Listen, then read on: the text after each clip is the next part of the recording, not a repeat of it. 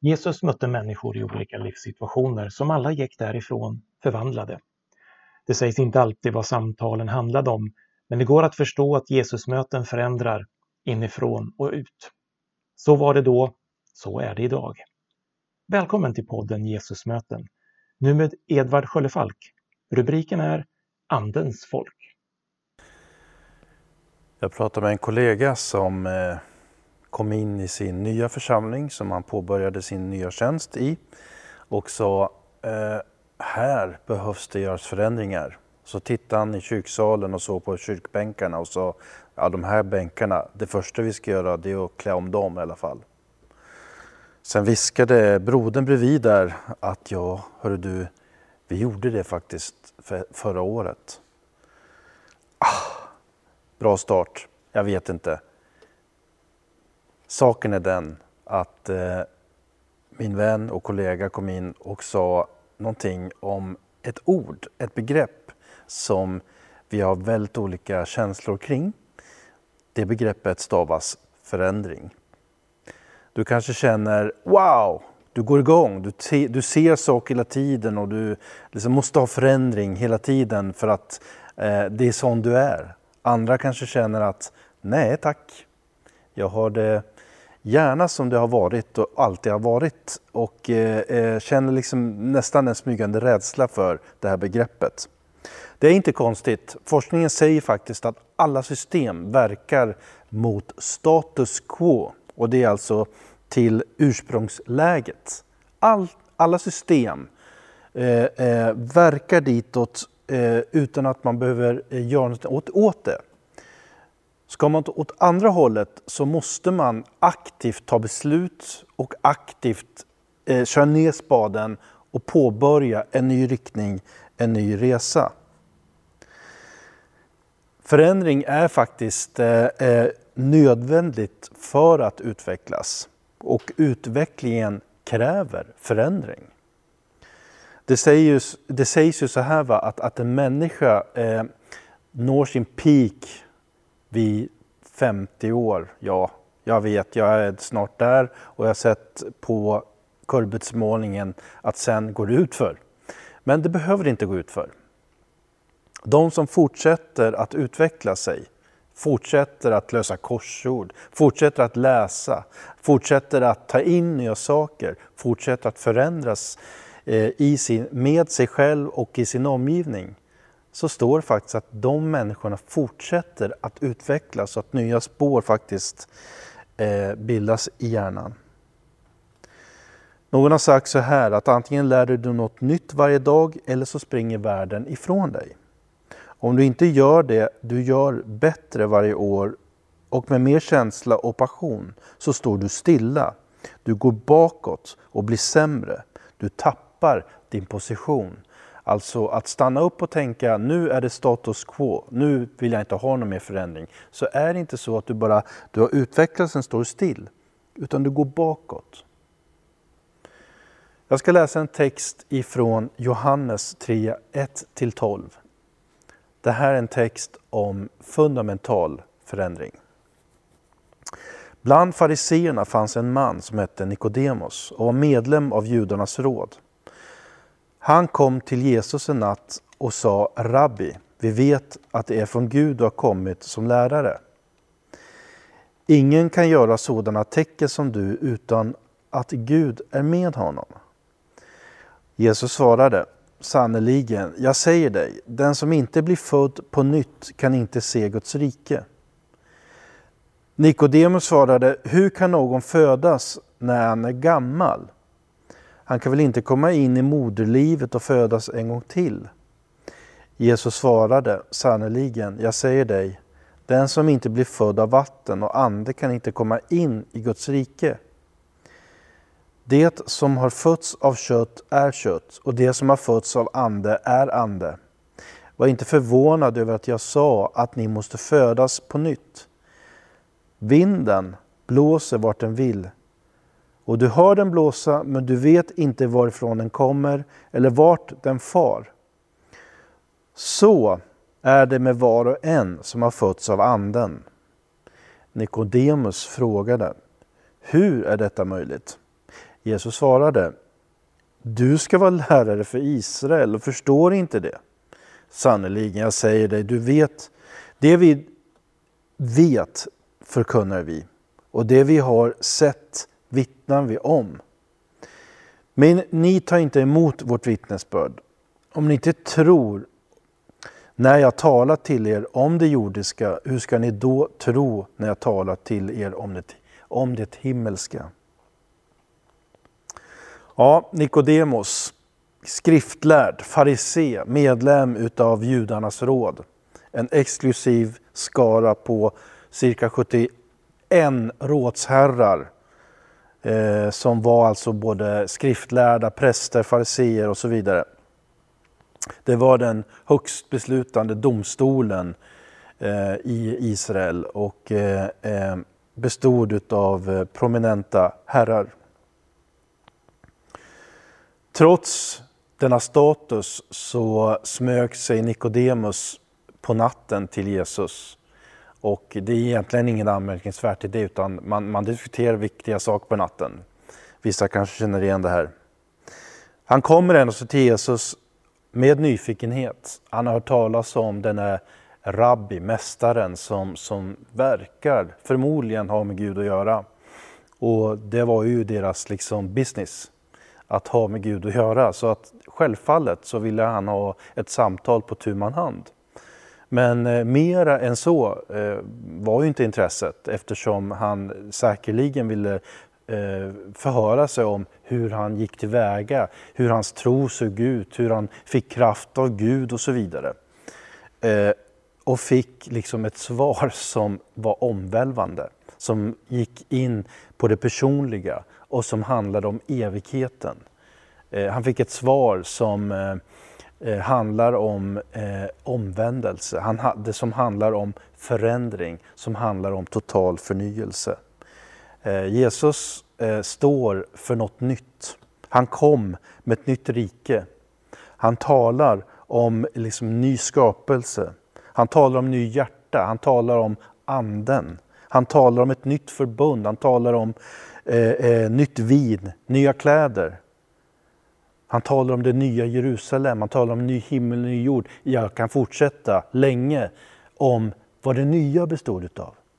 Och ingen riktigt kunde greppa att han kom med allt detta nya. För man ville hålla fast vid det trygga. Det som man visste om, det som man kände till. Det står svart på vitt om lagen, om si, om så, hur vi ska förhålla oss till vår religion och till till Jahve. Här kommer en person som kast, omkullkastar allt detta. Då, liksom nu, så finns det ju och fanns vanemänniskor. Eh, det vi känner till, det är ju det, är det som skapar trygghet. Och vad jag sa i början här om att, att varje system liksom, eh, går emot status quo, så handlar det om att allt vill tendera till att skapa trygghet och balans. Vi vill inte egentligen kanske ha liksom förnyelse. Eh, vi vill inte ha egentligen den här liksom, eh, eh, att det blir en förändring.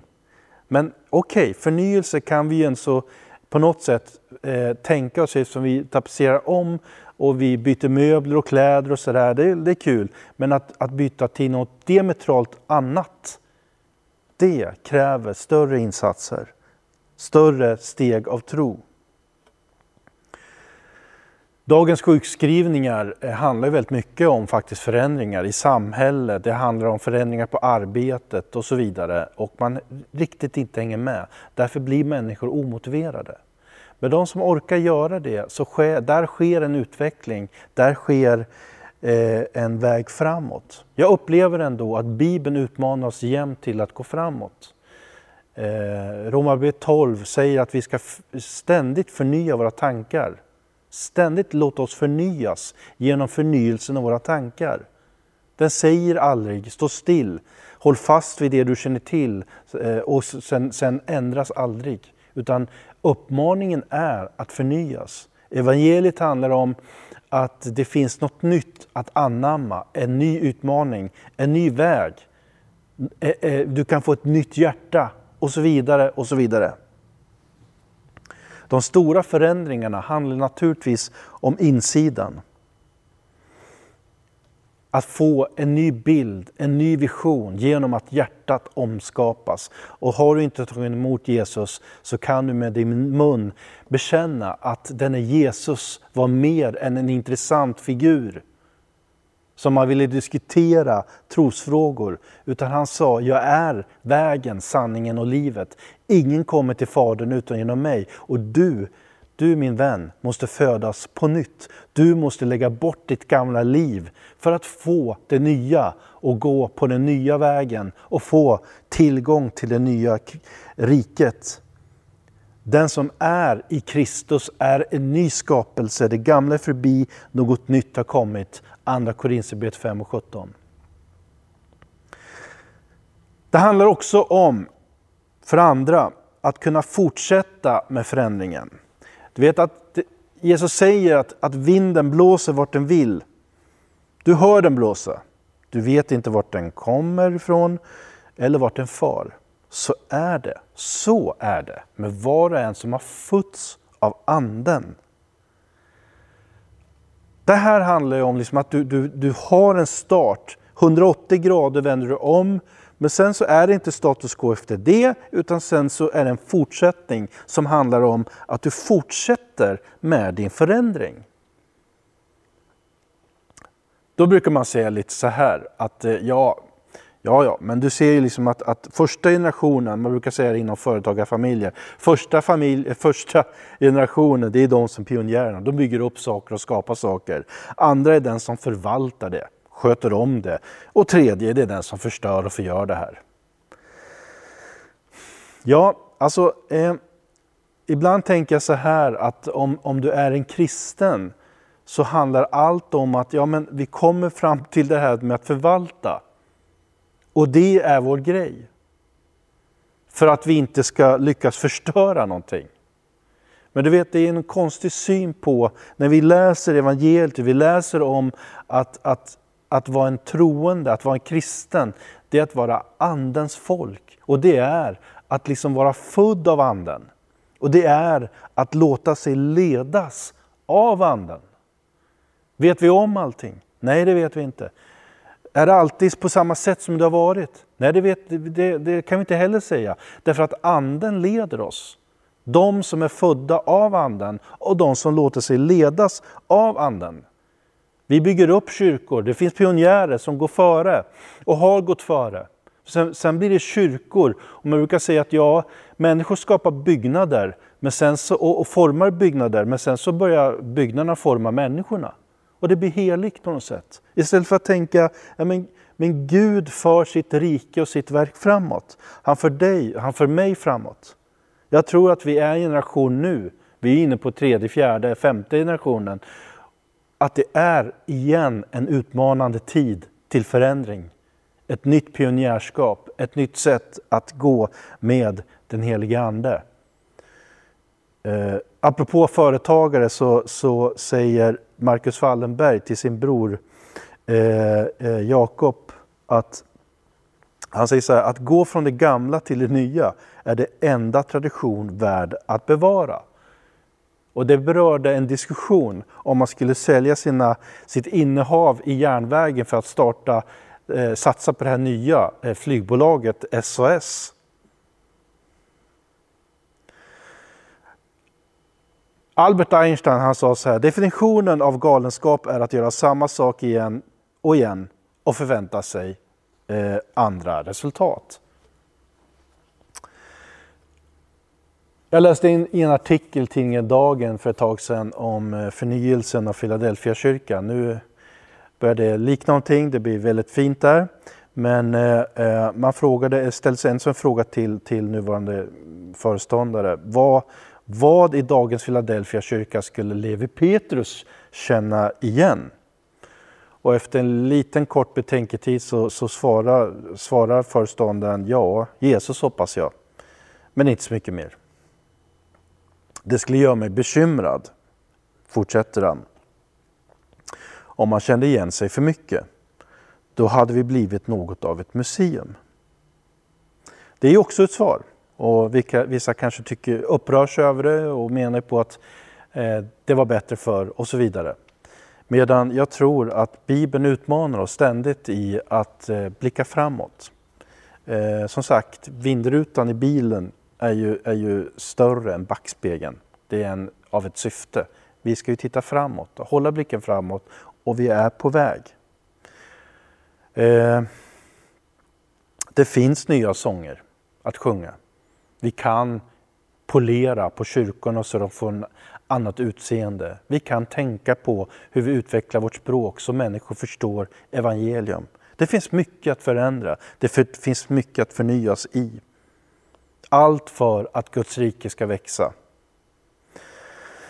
För det tredje så, så ska jag nämna en punkt som kanske man kan eh, initialt uppleva eh, säger emot detta. Men, men det handlar om att stå fast trots att det blåser och att nu inte det är liksom några stormvindar som kommer utan det är Andens vind som blåser.